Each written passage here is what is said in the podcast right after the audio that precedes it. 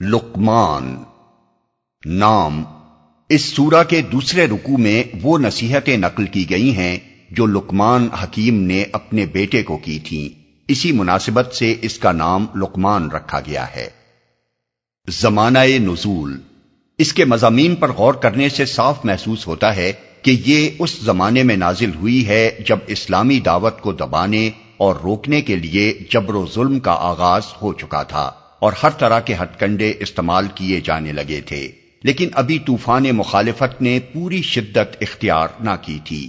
اس کی نشاندہی آیت چودہ اور پندرہ سے ہوتی ہے، جس میں نئے نئے مسلمان ہونے والے نوجوانوں کو بتایا گیا ہے کہ والدین کے حقوق تو بے شک خدا کے بعد سب سے بڑھ کر ہیں، لیکن اگر وہ تمہیں اسلام قبول کرنے سے روکیں اور دین شرک کی طرف پلٹنے پر مجبور کریں، تو ان کی یہ بات ہرگز نہ مانو۔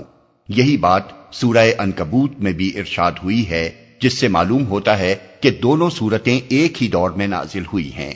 لیکن دونوں کے مجموعی انداز بیان اور مضمون پر غور کرنے سے اندازہ ہوتا ہے کہ سورہ لقمان پہلے نازل ہوئی ہے، اس لیے کہ اس کے پس منظر میں کسی شدید مخالفت کا نشان نہیں ملتا۔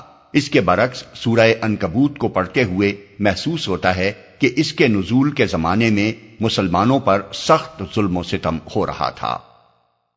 موضوع و مضمون۔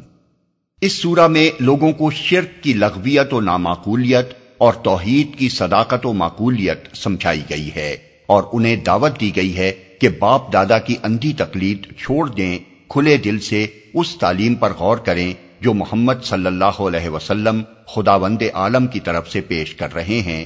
اور کھلی آنکھوں سے دیکھیں کہ ہر طرف کائنات میں اور خود ان کے اپنے نفس میں کیسے کیسے سری آثار اس کی سچائی پر شہادت دے رہے ہیں۔ اس سلسلے میں یہ بھی بتایا گیا ہے کہ یہ کوئی نئی آواز نہیں ہے جو دنیا میں یا خود دیار عرب میں پہلی مرتبہ ہی اٹھی ہو اور لوگوں کے لیے بالکل نامانوس ہو۔ پہلے بھی جو لوگ علم و عقل اور حکمت و دانائی رکھتے تھے، وہ یہی باتیں کہتے تھے جو آج محمد صلی اللہ علیہ وسلم کہہ رہے ہیں۔ تمہارے اپنے ہی ملک میں لقمان نامی حکیم گزر چکا ہے، جس کی حکمت و دانش کے افسانے تمہارے ہاں مشہور ہیں، جس کی ضرب الامثال اور جس کے حکیمانہ مقولوں کو تم اپنی گفتگوؤں میں نقل کرتے ہو، جس کا ذکر تمہارے شاعر اور خطیب اکثر کیا کرتے ہیں۔ اب خود ہی دیکھ لو کہ وہ کس عقیدے اور کن اخلاقیات کی تعلیم دیتا تھا۔